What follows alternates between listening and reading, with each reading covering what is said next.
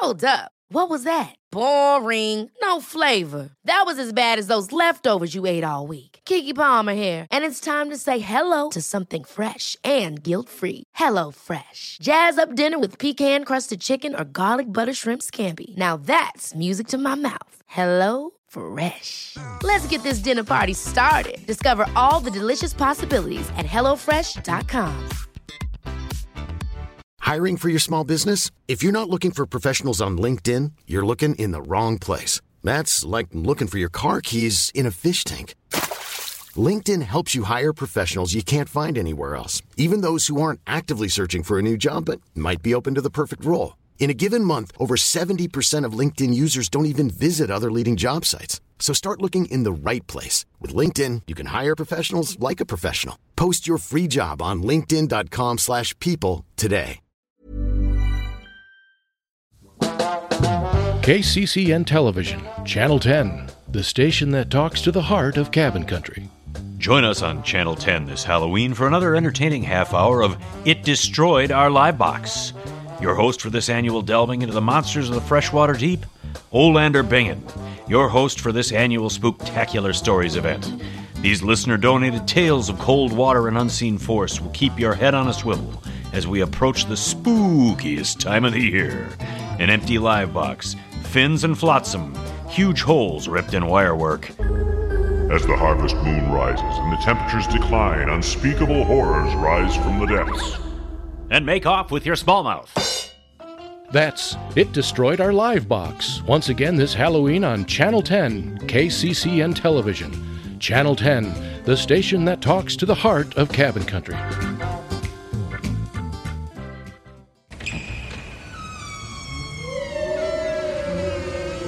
From the long shadows under St. Paul's number one, along the slow swirling darkness of the Mississippi, from the windswept shadows of Lower Town to the hollow emptiness of the Wabasha Caves. Welcome to a special edition of Cabin Country. Let's find the place where the wind moans down chimney stacks and the ravens watch from leafless limbs. Fill your coffee cup and move close to the fire as we join Bjorn and Fudd in a seasonal edition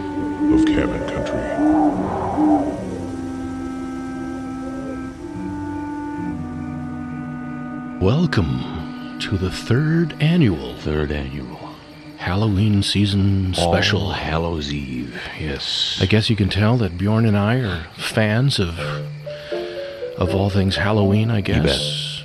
Last year was seemed like kind of a dud other than our show. uh, it's as a family it was, Yeah. it was kind of a dud of Wow. a tail end of uh, COVID. I think a lot Right. of kids weren't really going out yet. Right, right. And uh, I think it was like the first year we just like had our light off and the door locked. And oh, wow.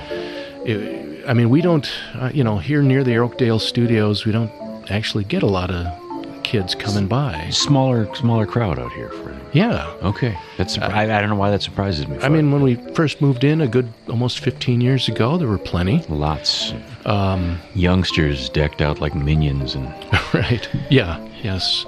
Beethoven, I think there the was dog that is not the composer. Well, you never know. I mean, oh, who do we have here? Giuseppe Verdi, outstanding. Ah, Berlioz. Look at you. Wow, that's that's really good. Uh, I think there were a lot of. um oh my gosh, who are the oh for the Frozen characters? Oh yes, know, the- oh yes. that was that was really big right Yeah. around the time we came in. the, the wacky, uh, fun-loving sidekick snowman. Oh, yes. I, I forget Oscar or Orville, Olaf or something? Olaf. I don't know. At any rate, Oscar Peterson. Yes, it's good stuff. But uh, yeah, you know, I and I don't know about you, Fudd, but for me, to hear our intro, that cl- that our third annual yes, classic intro to the, you know, from alongside the shadowy waters, and right. there's something about, you know, we've had we've had Halloween's past Mm-hmm. where the the costume is almost too hot. You know, I mean, it's it's it's almost eighty degrees out, and people are, Yeah. are walking the streets with their, which I always found kind of depressing. Their big pillowcases full of full Yeah. of, full of swag. it just says, come on, you know, come on. you- Oh. How about the old round plastic pumpkin? You know, I mean, Yeah. it's it's a traditional, and I realize it. You got to stop home and dump it out and go get more. That's. I get it. I, I Yeah. I, I, no one's more of a glutton than I, but uh, but there's something about these Halloween seasons, and this year has has has lived up to its billing. Um, it's been brisk. Yeah. It's been cool, you know, and cold winds blowing and leaves flying down the streets and uh, Yeah. clouds crossing over the moon. It's just that this is this is It, yeah, right. It feels like Halloween. It feels autumnal. a couple of years ago, like you say, it, it was a real warm one at the Right. end of October, and we uh, we were having our wood floors put in our home, Right. and the three three guys that were doing it were deer hunters, and they were complaining that oh, it's too warm, you know, you, the, the deer aren't moving, you know, when it's this Right. warm. bedded down. They're not going anywhere. So it is good to have a cool autumn, and we had a cool trip. we uh, did. We did. Couple, what was it? Two weeks ago now. Two weeks ago, yes, as a matter of fact. It uh, it went from, in fact, a couple of weeks ago, you came over for our Tuesday night Yep. podcasting Yep. session in a pair of shorts because it was like t-shirt with a sweatband. yeah. 75 degree day. And by the time we were up at the cabin, it was like 42. Mm-hmm. And uh, I, I know we, we came in, loaded our stuff into the cabin. I got a fire going, but man, it took like Plugged in one of those three- space heaters. Yeah, yeah. It was. um, it was. it, it was slow to, to warm up. Slow to warm, cabin. yeah. So it was like it was an introduction. Like, well, you wanted cool fall, you got it. Here it is. got it.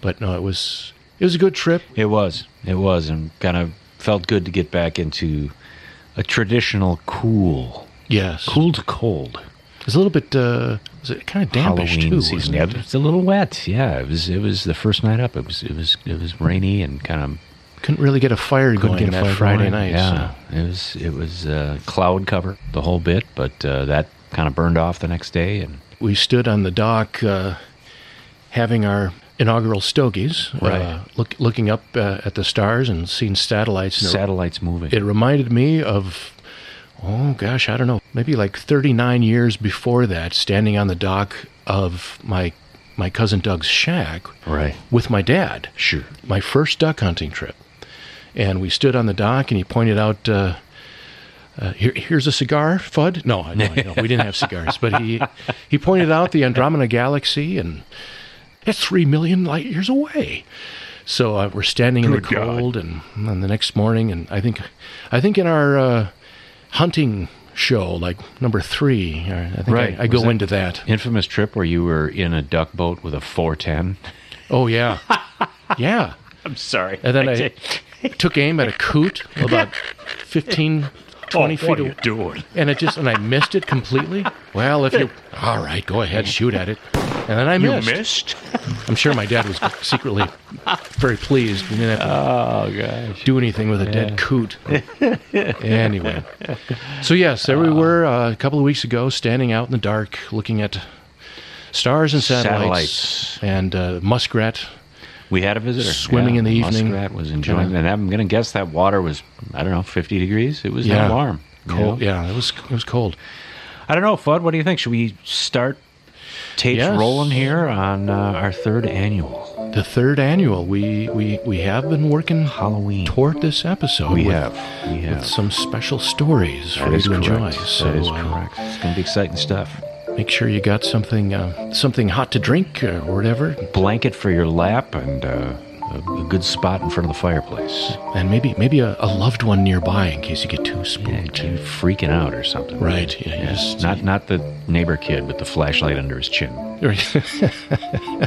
yes. Well, then, I guess this is the equivalent of Bjorn and I holding flashlights under our chins. That's right. Here you go, folks. One of our favorite times of year. So here we go. Strap yourselves in. It's about to get weird. Well, all right then.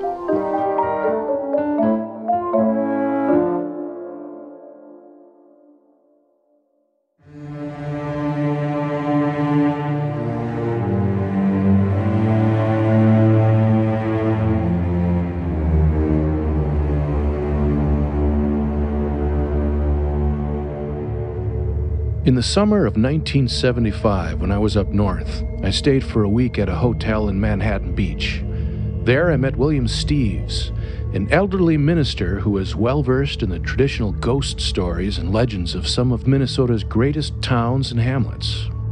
One evening, when we were alone, he told me about the dreadful gray ghost that had formerly haunted Frode's Forest, alongside the sprawling waters of the Whitefish chain.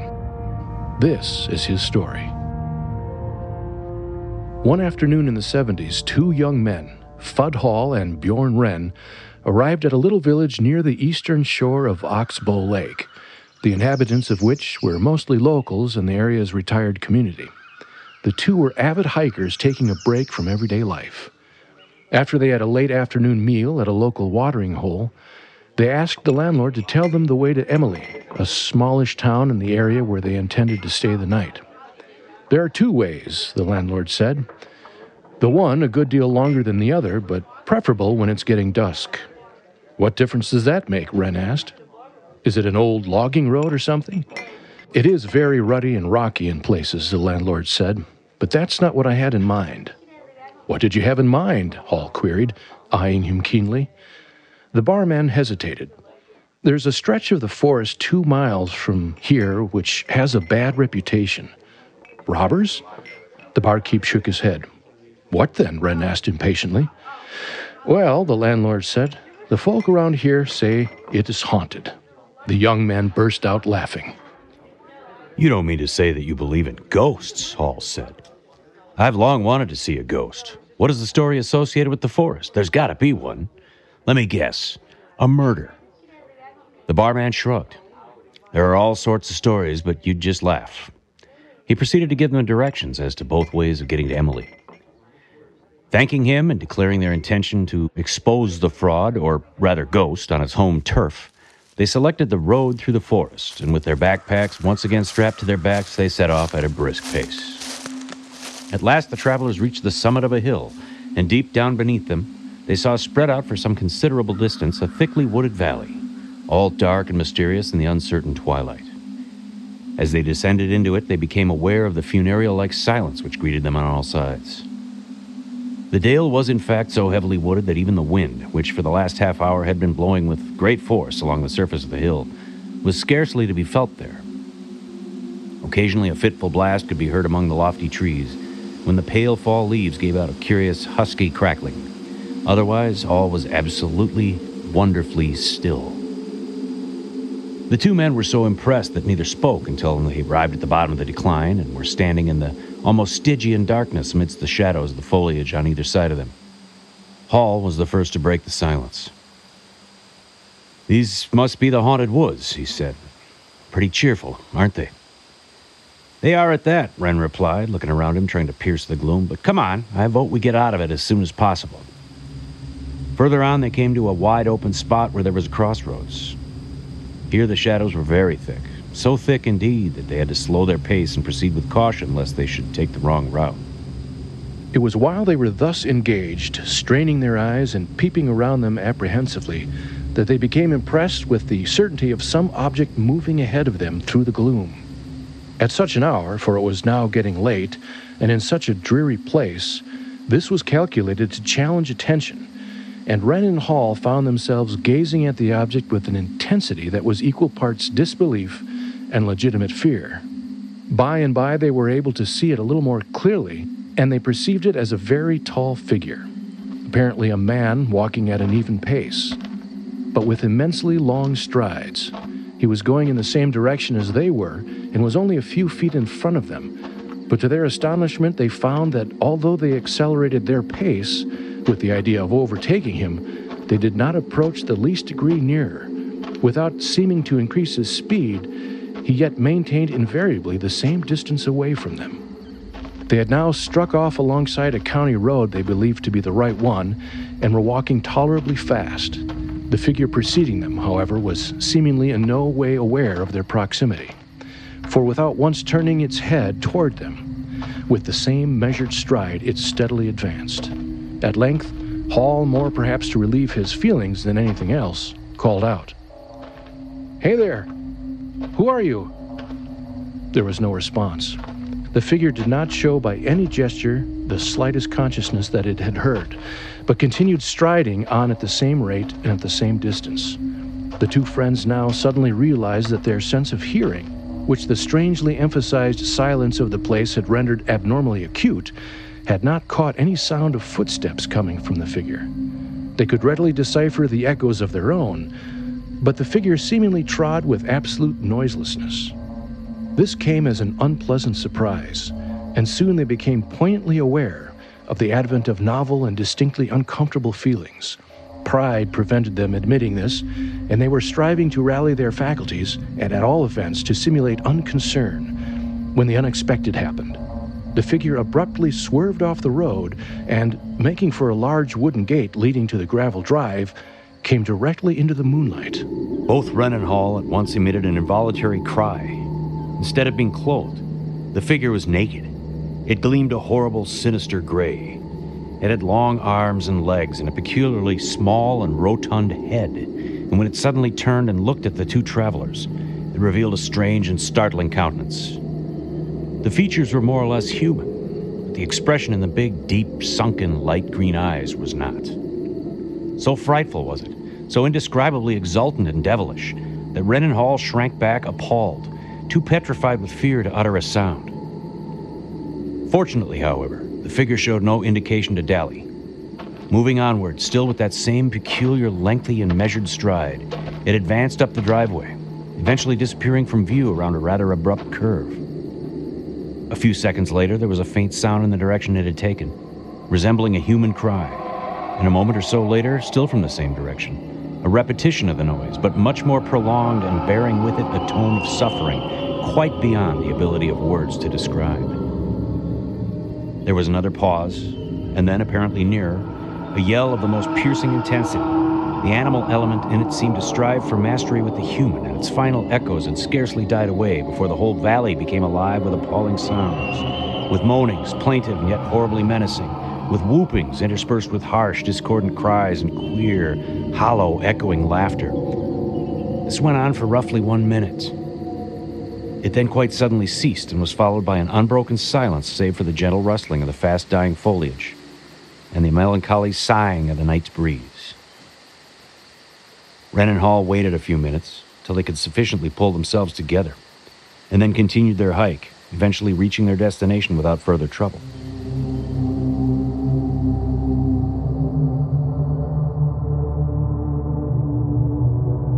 A gentleman by the name of Andy Rourke, hearing about the ghostly experience of Hall and Wren, went to the village inn, where the two men had stopped on their way to Emily, and prevailed upon the landlord to tell him anything he knew about that gray ghost in the haunted woods. And this is what the barman had to report.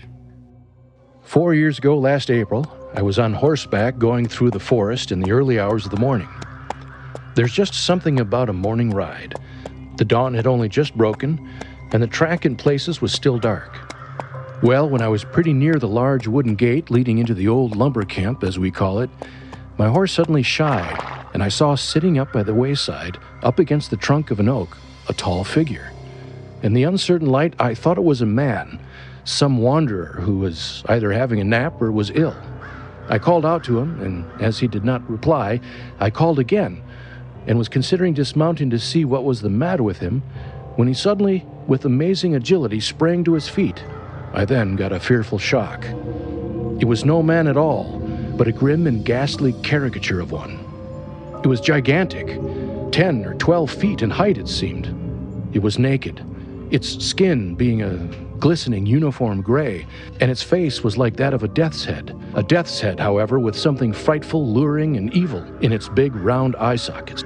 I did not have time to observe more because my horse bolted but when I eventually reined it in and looked around, I saw the thing, whatever it was, cross the road with enormous bounds and disappear through the gateway leading to the old lumber camp. Here the barkeep paused for a moment. Then, clearing his throat, he went on again. There were two travelers that the great gray ghost actually touched, or at least one of them. They were walking through the woods when they heard footsteps behind them. They turned and saw following them a great gray shape whose unearthly long arms trailed along the ground. It was of unearthly height, too. Its head seemed to tower up into the trees. In the head was a grinning skull. The men began to run, but the thing covered at one stride ten times the ground they could. Closer and closer it came, the gigantic gray shape that pursued the fleeing travelers. and suddenly a soft, repugnant something like a cloudy hand, half turned to flesh, covered the face of one of them like a putrid mask. He shrieked once and fell. The other, howling with horror, ran on. The thing did not pursue him. Next morning, a search party from the village sought the other traveler. They found him wandering through the woods half insane. He never recovered. Here, the barman paused again. And there's no accounting for the haunting? Rourke asked. There are theories, the landlord said. Rourke then inquired of him the name of the present owner of the old lumber camp, and having obtained it, he went on his way. A week later, he was back again in the same neighborhood. In the interval, he had written to the owner of the property, and somewhat to his astonishment, had obtained permission to stay the night there. The night chosen for the expedition proved to be exceptionally wild and stormy. Rourke had invited three friends of his living in the countryside to go with him into the buildings. He had chosen them because they were very stolid, matter of fact hunters, not the type of guys who would let their nerves get the better of them. Having first assured themselves no one was hiding anywhere in the main house, they looked for a spot to commence their vigil and finally selected the room Rourke believed from the descriptions given to him was the haunted chamber. It was at one end of the hallway and had two doors one leading in from the hallway, the other leading into what was a bathroom. It was an oddly constructed dwelling, for across the middle of it were two pillars, and on the wall between them a sinister looking tapestry. The four friends sat on the floor, in a row across from the room. Rourke himself facing towards the hall, Moore and Ross towards the tapestry, and Donovan facing the entrance to the bathroom. At first, every now and then, they fancied they heard soft footsteps tiptoeing up and down the hallway. Once they sounded as though they were in the room, but after a while, these sounds all died away, and there was nothing but silence. Unbroken, save for the occasional rattling of doors and windows and the beating of the raindrops against the window panes. One by one, the four fell asleep, to be awakened by hearing the church clock sonorously boom out the hour of three. Mr. Moore at once rose to his feet. Look here, he said. It's morning. Nothing's going to happen now, and I have to be at. Then he suddenly changed his tone, and with a wild cry of, Oh my God, there it is! he staggered back against the wall. The other three looked, and in the dim light of dawn that struggled to get in through the crevices of the shutters, they saw standing tall between the pillars a luminous something. Nothing more at first. By and by, however, while all were staring at it, in breathless awe, it suddenly became hideously and alarmingly vivid, and they saw an immense form in black and gray. Ross and Moore glanced at its face, and they said afterwards it was like the face of a corpse, only a corpse that was nearly in the skeletal stage, the skin being drawn tightly over the bones, and the mouth devoid of flesh and grinning. The impression it gave them was that it was intensely hostile. Rourke and Donovan contented themselves with peering nervously at the body only. They did not dare look at its face. They stared at it for some moments until it began to advance towards them. Moore finally cracked and howled, Strike a light, one of you! Rourke shakily clicked on a flashlight, and the grim visage at once vanished. The four friends did not stay to discuss what they had just seen. They raced for the hallway immediately and fled from the camp. A week or so later came a sort of sequel to their story. Rourke was again in the neighborhood. Indeed, the place had gripped his curiosity, and he had to pass by it. When he was in the valley looking around him, a stranger suddenly came in sight and helloed him. After a quick discussion, the stranger said that the very night Rourke's party of four were in the house, he himself had also seen the creature. It crossed from there, he said, pointing to a tall, isolated pine on the side of the road, close to a pit with a wide, dark, gaping mouth. Watch that pit closely tomorrow night between midnight and 3 a.m. It is the pit that causes the lumber camp and the whole valley to be haunted. It goes right down to the bowels of the earth. Holes like this attract and harbor a foul and dangerous species of elemental spirit. Precisely at the time he mentioned, Rourke went to the haunted encampment. The night was still, but dark, scurrying clouds hinted at possible rain. The pit made his flesh creep. There was something so deep and menacing about its darkness. He approached it cautiously and was gazing at it apprehensively when he got a terrible shock. Rising slowly out of its depthless pits was a luminous, ghastly gray head. The frightening thing about it was a lurid, glowing light in the depths of the fleshless eye sockets. It was the same horrible phantom that Rourke and his friends had seen in the main house of the lumber camp. Rourke stared at it aghast, and when Grizzly's shoulders gradually arose, he did not wait to see any more, but took to his heels. He was quite satisfied that what the stranger had told him about the pit was true. He never went to the woods again. Some years later, the supposed bottomless pit was filled in. When that was done, Broad's Forest and its lonely roads apparently ceased to be haunted.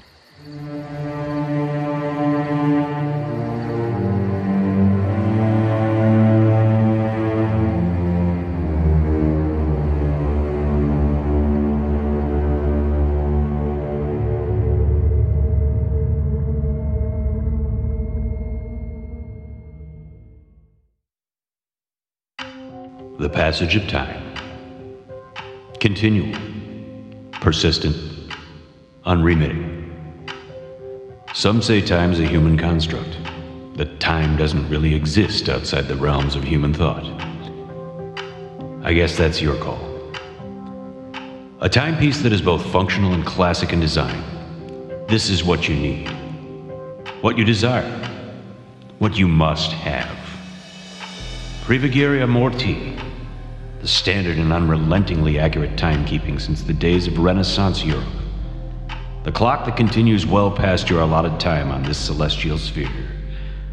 The time measuring instrument that will stay with your line forever. Privigilia Morti clocks. We have always been here before.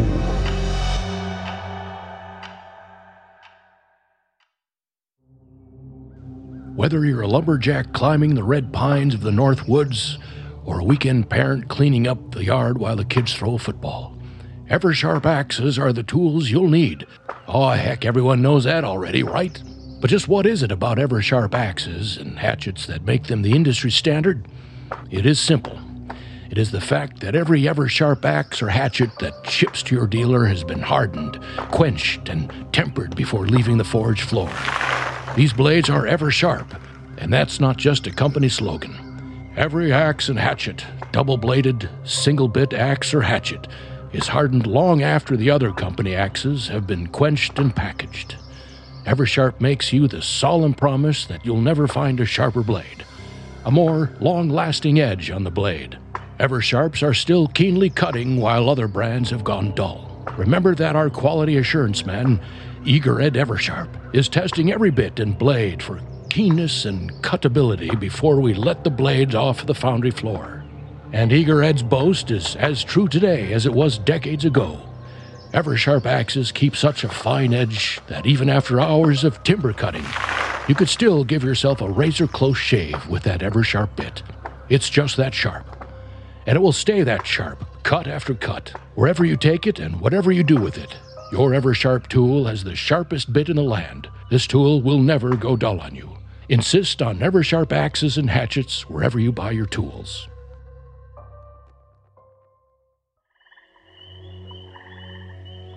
The moon was high, huge, and yellowish red. Almost what hunters would call a blood moon. It was definitely time to reel in this long soaked corpse of a minnow from the near channel of the lake. It was almost too dark to still be sitting on a dock with a cigar and a reel in my hand. I stood up slowly, reeling in my line. There was no action on the bobber end of this line. By the time I brought it in, this shiner was long past living. Limp, lifeless, immobile, and glassy eyed.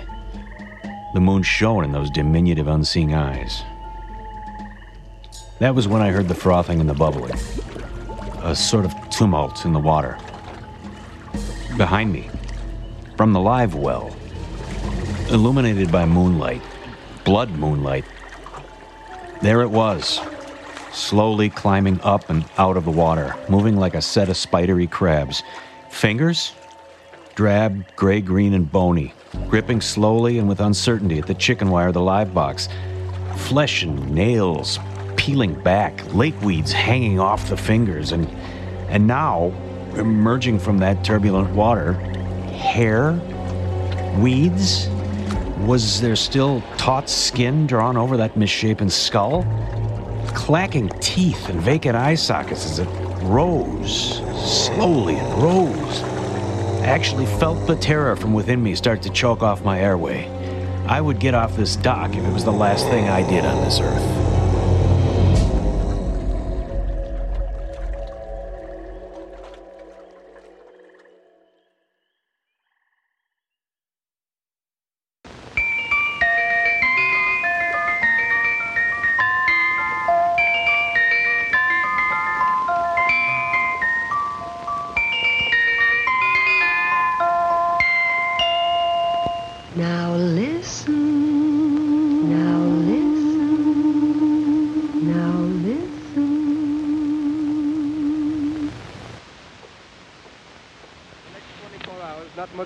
Temperature.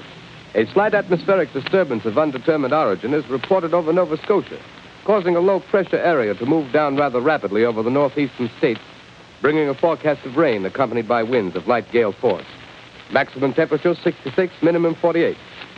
This weather report comes to you from the Government Weather Bureau. We take you now to the Mer- Meridian Room in the Hotel Park Plaza in downtown New York, where you will be entertained by the music of Raymond Raquello and his orchestra.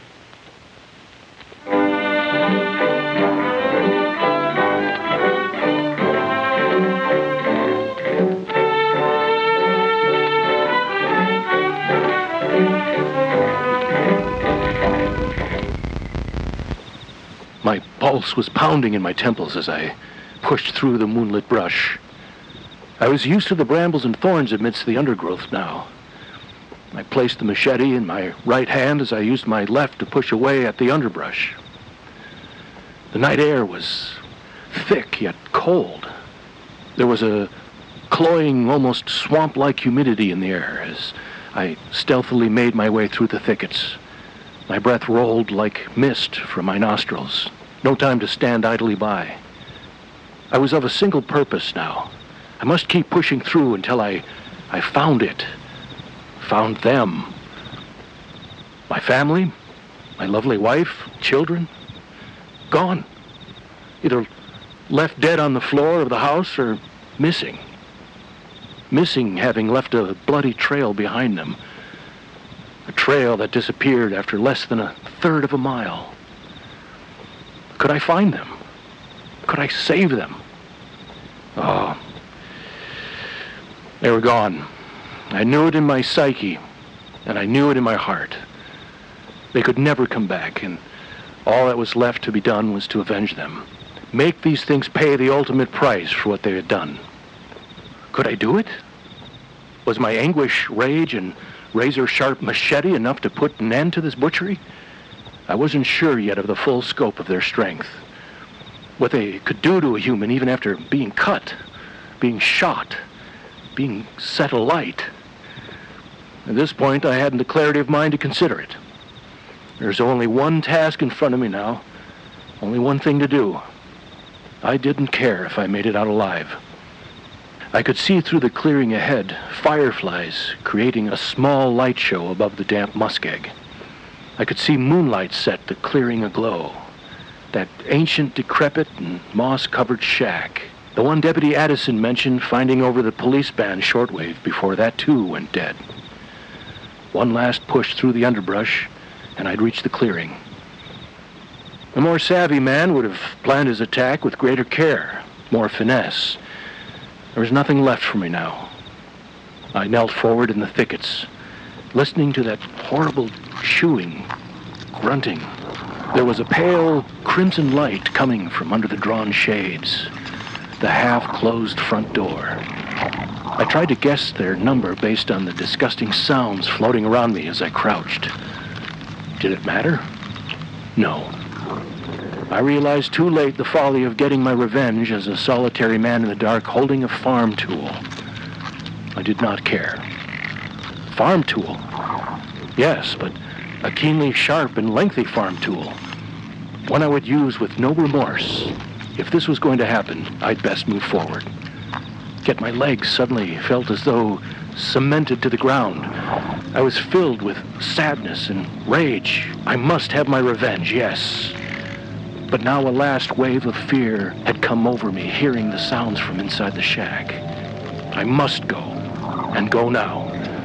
The faces of my loved ones filled my vision as I took a firm grasp on the machete. It was time to move.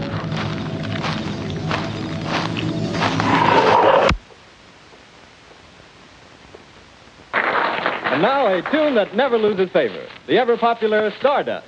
Raymond Raquello and his orchestra.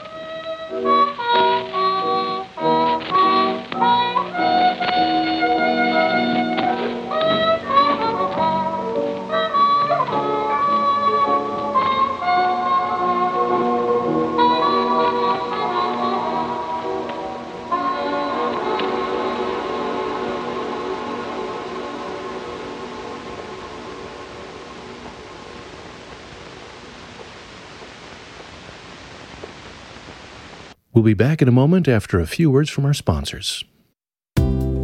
Arcola blue light lantern bulbs are the industry standard in hard working, hard wearing lantern lighting. Stronger filament technology puts Arcola blue light bulbs ahead of all other emergency lighting products. Where their bulbs burn out, the blue light continues to shine. Patented Arcola glass technology is also a plus. Our unique light blue translucent glass is specially made for us from St. Peter sandstone at a thickness that won't break, even if your lantern or flashlight gets dropped. Stronger glass, stronger filaments, a longer lasting combination. And that blue beam will shine out in the darkness if you are rounding up the last of the cattle, searching for the path on the way back from the woods, Or walking the high bridge tracks in the darkness, looking for something long vanished. Arcola blue light bulbs are the lamps you should be putting in your flashlights and hand lanterns right now. Don't delay, switch to Arcola blue light today.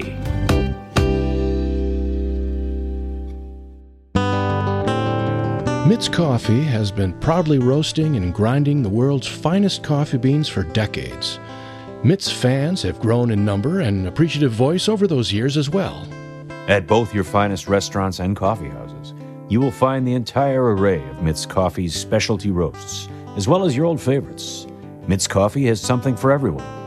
Medium bodied, decaffeinated blend for those slowing their caffeine intake. A delicious half caff for those who still want some caffeine, but might be enjoying several mugs a day. And the old traditionals are still there to keep you functioning at your best. Whistling Wood Duck, Laughing Goose, and the newest light roast from the roasters at Mitz, Wandering Woodchuck Blonde Roast. Wandering Woodchuck. Light and roast, easy on the palate, but with all the caffeine you'd expect from a top shelf Mitz roast. But enough chatter from us. Bjorn, I'm glad to announce that multiple new roasts are on offer from our friends at Mitz. And coffee lovers everywhere are fired up. Let's hear what the outdoors experts think about Mitz fine coffees. This week's featured roast is Red Winged Medium Roast. And who better to ask about this quality blend than a real expert, a Red Winged Blackbird itself? So, how does this new medium bodied offering live up to its majestic moniker? So, you like the flavor? It's not too rich? Does it still have the caffeine zip you're looking for in the early hours of the morning? Ah, we agree. And yet you say this is a coffee that you've been known to enjoy throughout the day, cup after cup without overdoing it?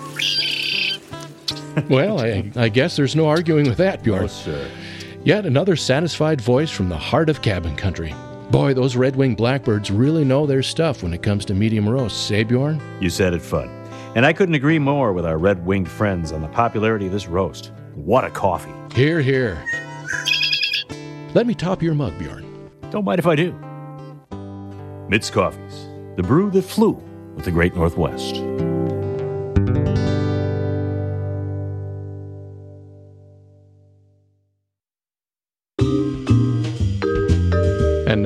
Real adventures of the CCOA, the Cabin Country Outdoors Agents, featuring Officer Torgy Torgerson on his tireless efforts to maintain law and order in the unpredictable wilds of cabin country.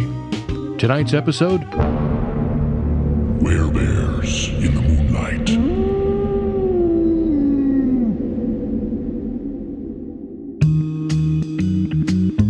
Early autumn around the Chain of Lakes area.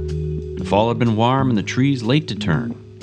Now we were getting to the seasonal blasts of evening and early morning cold that November could offer. Cold sun and a steaming layer of frost in the early morning. massive walls of leaden clouds swallowing the moon and the stars at night. The wind now had a bite to it, and then a day of 50s or 60s. Uncertain weather to be sure. Many a critter was now considering the subtler points of hibernating. Maybe not yet, but soon. I was savoring my second mug of coffee and looking over the reports on my desk. Applications for some new boathouses on lakes near Emily. Concerns over deer eating the landscaping at some real estate developments near Lower Cullen.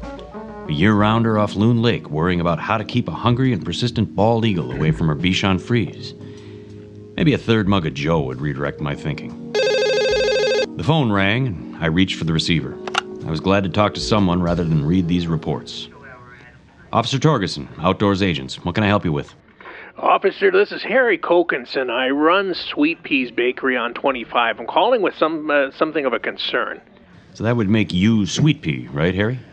Yeah, that, that's right, officer. I've, I've heard them all, so if you could spare me the comedy, I'm calling you with a problem other than my moniker. Go ahead, Kokinson. What's eating you? Officer Tor. Is it Torgerson? Yeah, that's right, but you can call me Torgy. Everybody else does. I'm, I'm used to it. Well, Torgy, it may seem a little strange. I've been running this bakery for years, and I've never seen anything like what I'm seeing lately uh, after hours. I always finish my shift by bagging up the the day old bakery goods people aren't real interested in two day old donuts and pastries and bringing them out to the dumpster. Then I mop up the floors, and while they dry, I go back to the office and count the till. Pretty standard small business fare. Well, lately I've been staying a little bit later and doing some new product research for the next day. Anyway, while I'm on the desktop checking out new recipes, I'm hearing all kinds of banging around the dumpster. I stay open until 11 o'clock just to make ends meet. Uh, okay, Harry. So you've investigated the noise? Well, I'm I'm no coward, Tori, but I'm no dunderhead either. It's just me here after nine, and so it gets much darker earlier now. You know, th- that commotion near the dumpster, it's like someone's trying to be discreet, you get my meaning. I'm not on the edge of town, so I doubt I've got bears. While I'm looking out the window at the trash area, what I've seen twice now has left me scratching my head. Maybe I should call a, a paranormal investigator. Where are you going with this, Harry? What is it you've seen? Tori, I'm not sure what I've been seeing. I swear it's like the old stories about the bear man or the, the, the wendigo. Have I lost you yet? No, no. Well, this thing appears to be bear like, yet bipedal. It's big, broad shouldered, and thick necked with a huge bear like head. It climbs in and out of that dumpster with all the bags I dumped. Did I, uh, did I mention it's big? And the eyes, Tori, they almost glow. But for a large mammal, this thing has an almost unnatural grace. That's n- nimble, I'd call it. Strangely quiet for a beast of that size. Well, I gotta ask, did you approach it, Kokinson? I would hope you had the sense to stay in the shop. Oh, yeah, I'll be straight with you. I wasn't going out there. Coward? No, but I'm no dummy either. I don't know what that was, but it was bigger than me, light on its giant feet, and hungry. No, no, sir. I stayed put. So, if you had to call this creature something, what would you refer to it as? I need something for the report. Once this is a live agency action, we have to have something to go on. And I'm going to sound like a nut. So be it. Torgy, I'd say this looks like the closest thing I've ever seen that might meet the description of a Bigfoot. But I've got to be accurate here. The head on that thing, like pictures I've seen of a brown or Kodiak bear, I'd say it looks more like a bear human hybrid. We don't have brown bears around here, Torgy. No, we don't. What we have are black bears in various color phases, various stages of growth. This could be a lighter phase black bear that's grown to abnormally large size. Warmer temperatures, readily available food, who knows? Again, I, I worry about my local reputation, Torgy. Have you heard of the Wendigo? I have, Harry. If you don't mind me saying so, the stuff of folk tales, mythology. I'm not going to head in that direction with this case. Well, you know best. I'll tell you, though, that thing was big, quiet, and spry. I got it was quick out of that dumpster, and other than the sound of the metal cover being opened, I wouldn't have known it was out there. I'm reluctant to call it a Wendigo or a werebear, Tori, but what else could it be? It even smelled like a wild beast. Foul. The third time I saw it, I was ready to go after it. I had my 12 gauge loaded with deer slugs, and I was planning to let fly. I got to the alley door of the bakery, and I couldn't believe my nose. Wow, what a stench! I forgot all about the gun and slammed the door shut. It took off with a bag in its teeth, leaning forward and loping away on its hind feet. I know what you're thinking. Padlock the dumpster. I tell you, it's beyond that now, Torgy. I believe this thing to be dangerous. I want to be able to park behind my business, to walk the alley after dark without fear. The sight of this thing has me questioning my thinking. You know, what the heck is it? How does it keep getting away? It's like a bad joke on YouTube has become a real thing. No, Torgy, I, I need your help in ending this folk tale. I asked Harry Kokinson what time this activity seemed to happen at. He said it was intermittent, happened three or four times now, always late at night. He was at the point where he was upset and wanted answers. He was ready to try to end this with a heavy gauge firearm if he had to. This is where cabin country agents step in. Let's keep things, people and critters, safe. I told Kokinson I'd be by with a thermos full of hot coffee, a pair of night binoculars, my service revolver, and an open mind. I'd sit and watch the alley and his dumpster. We'd get to the bottom of this.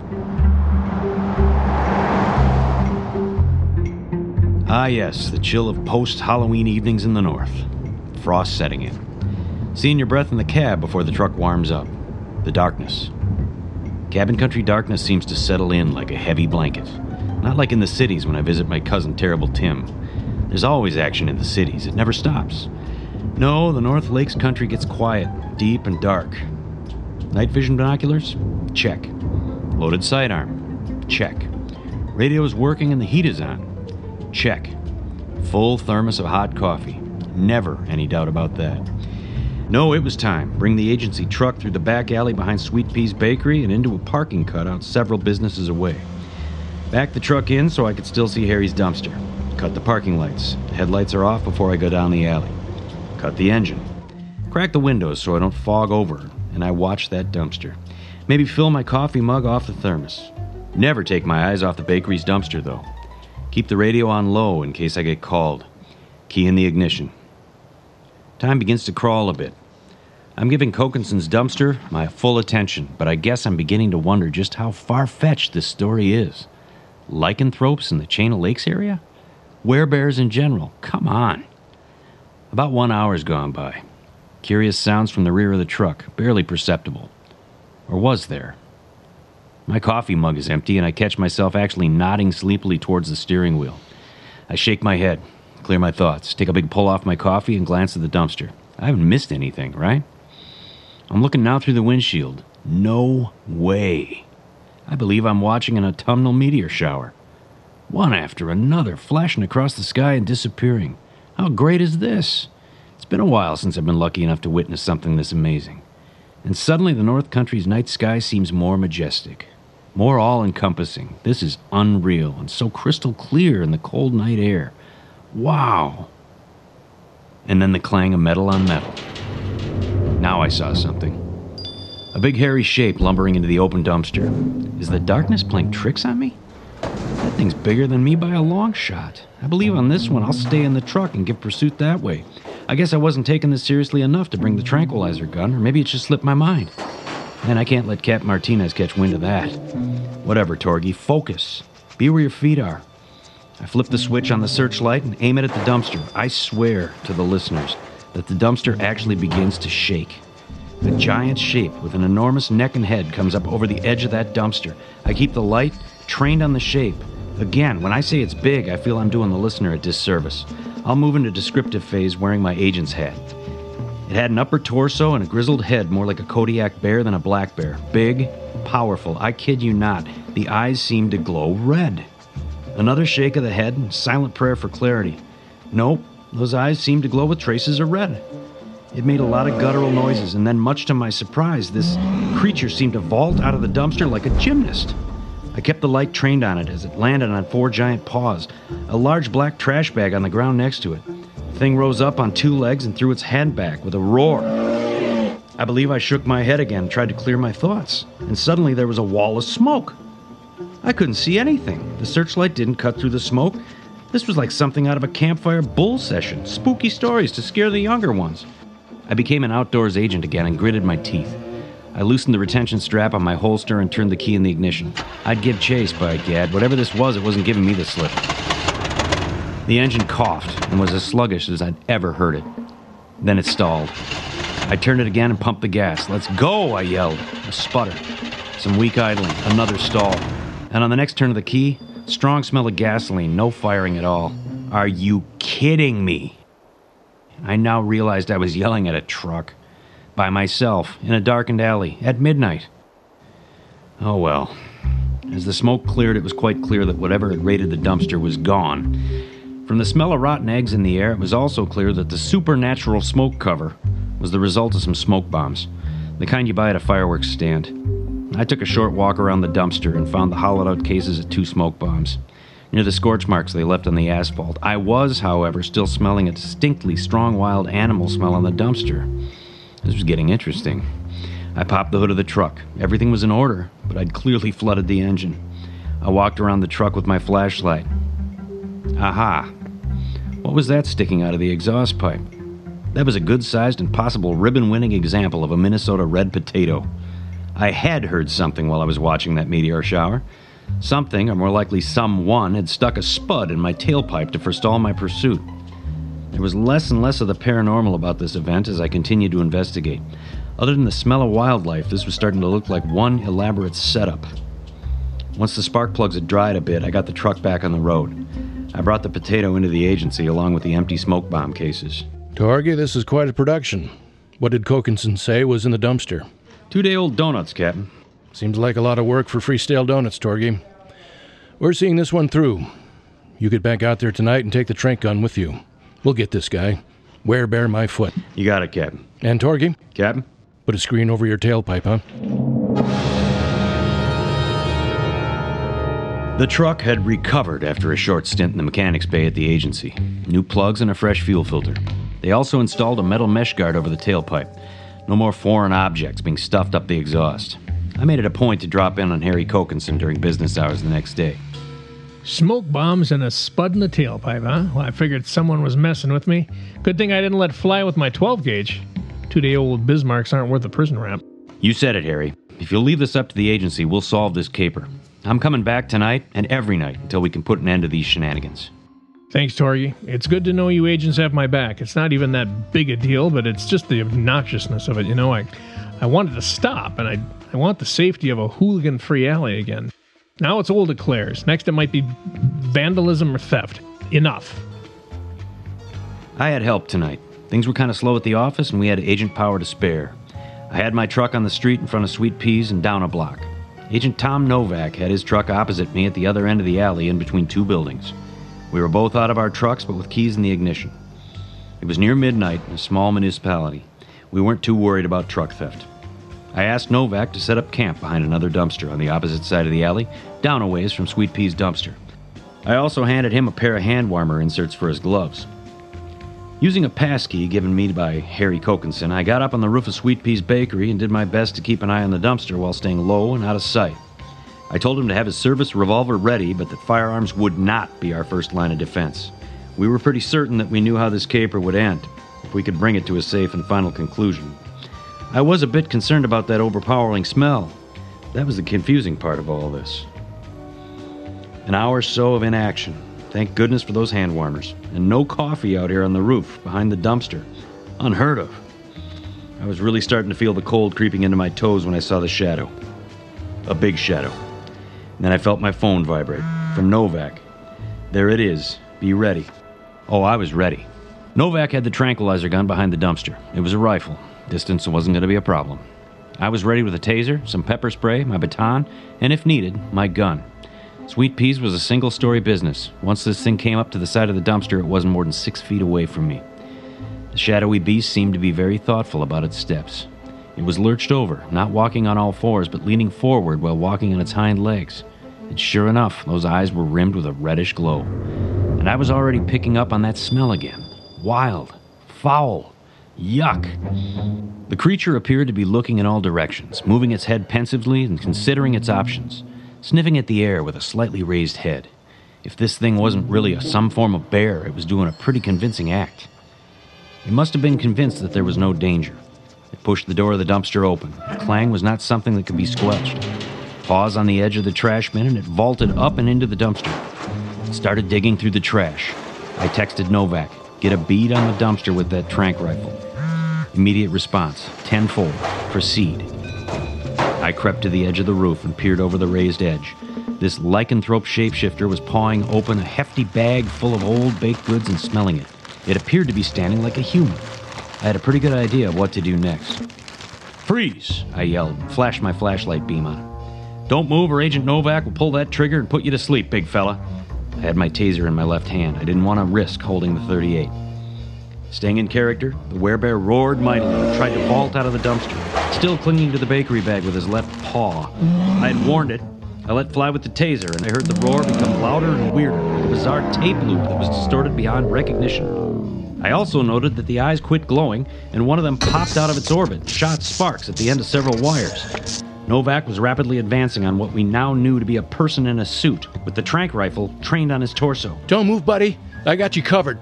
I was hopped up on adrenaline and somehow scrambled off the roof and onto the asphalt. As I approached this tasered individual, I cut the power and the werebear human stopped twitching. Novak advanced as I took the paws off the hands of this guy. The cuffs went on easily over what were now clearly normal sized human hands and wrists. We called the Chain of Lakes police, who responded quite rapidly. I took my cuffs off this person, and the police officers took over from there. Yeah, you seem to have this all figured out, Torgy. How'd you get the insides on all this? Well, even a couple of nights ago, when our werebear here gave me the slip and roared away into the night, I knew something was up. Smoke bombs, glowing eyes, a potato in the exhaust pipe. This wasn't supernatural, this was human. He may have had some of the locals fooled, but not me. A lycanthrope doesn't need to mess with your truck in order to get away with a bag full of day olds. Uh, two day olds. Right. Well, then who's the creepy night prowling dumpster diver then here? We pulled the headpiece off the bear suit to reveal a thick necked, gray haired man, looking a bit worse for the wear, having just been tased. Brad Preston, if you must know. Why am I in cuffs and being put in a squad car? I knew it was a person. There's no such thing as a werebear, and bears don't usually come into the city to raid bakery dumpsters. When the bear escaped from me using fireworks and exhaust system trickery, I knew something was up, but why is my question? What's the point of all this? I was an active man in my working years, and then I had to retire. Didn't want to, had to. Something about mandatory age and the physicality of the job. Hogwash. I could still wrestle in the university if they needed a heavyweight. I'm more fit than half the young guys in the warehouse. Too old? Bah! It wasn't the money. I can afford bakery items. It was the challenge of pulling a caper and showing the Chain of Lakes area I was still fit enough to pull it off. Ooh, it was exciting being the Chain of Lakes werebear. You don't get a lot of excitement in retirement. And it showed I still had the strength to load truck at the freight yards. More than most of the guys half my age. And I'd still be doing it. I'd still be getting away with my act if it wasn't for these meddling outdoors agents. Well, there you have it. The end of a saga. The Northwoods lycanthrope was a retired warehouse guy who was bored with retirement and craved some physical excitement. What am I under arrest for? Is dumpster diving for old baked goods a jailable offense? Are you kidding me? I'm getting a lawyer who chomps a big cigar and we'll see about this.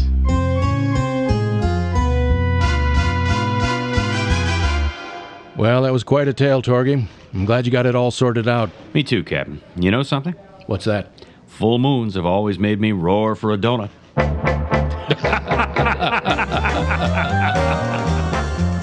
Join us again for another exciting story on Real Stories of the Cabin Country Outdoors Agents. This has been a CCM production. This program is a work of fiction. Names, characters, places, and incidents are either products of the author's imagination or are used fictitiously. Any similarity to actual events, locations, or persons living or dead is entirely coincidental.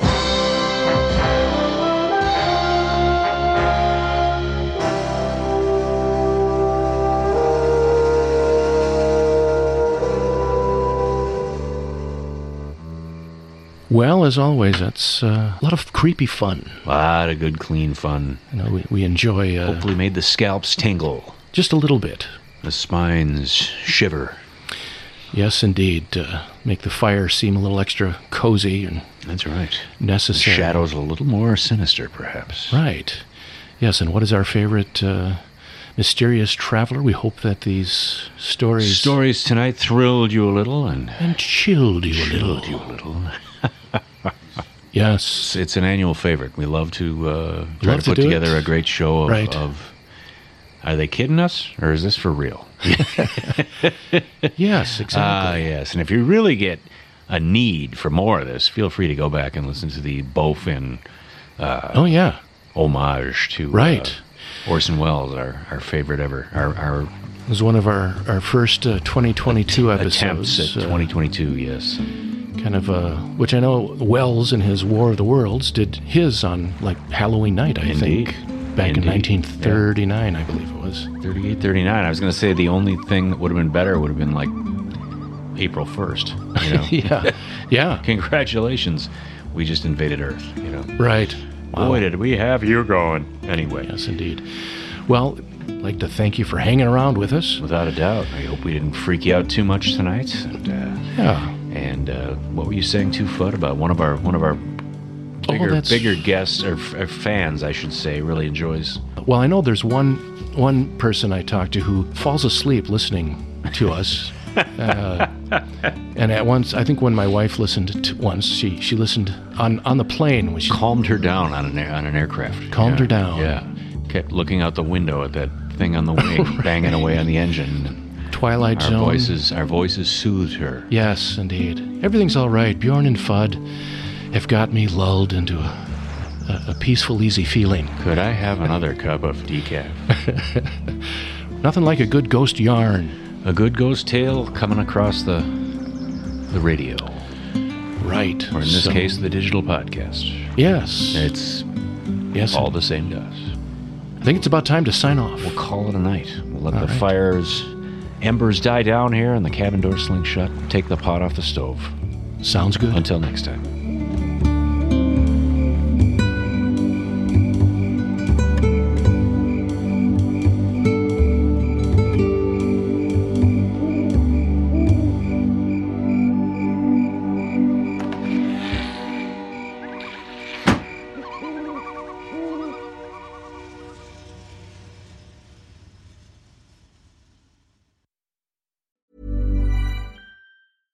Selling a little or a lot? Shopify helps you do your thing however you cha-ching. Shopify is the global commerce platform that helps you sell at every stage of your business. From the launch your online shop stage to the first real life store stage, all the way to the did we just hit a million orders stage. Shopify is there to help you grow. Shopify helps you turn browsers into buyers with the internet's best converting checkout.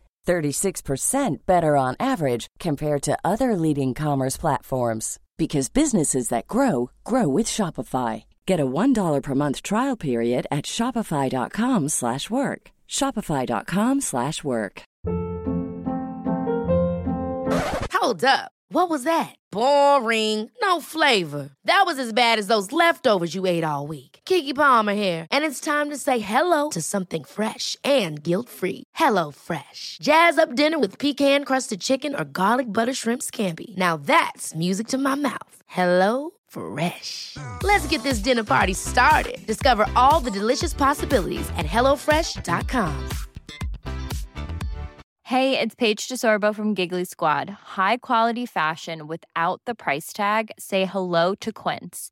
I'm snagging high-end essentials like cozy cashmere sweaters, sleek leather jackets, fine jewelry, and so much more. With Quince being 50 to 80% less than similar brands. And they partner with factories that prioritize safe, ethical, and responsible manufacturing. I love that. Luxury quality within reach. Go to quince.com slash style to get free shipping and 365 day returns on your next order. Quince.com slash style.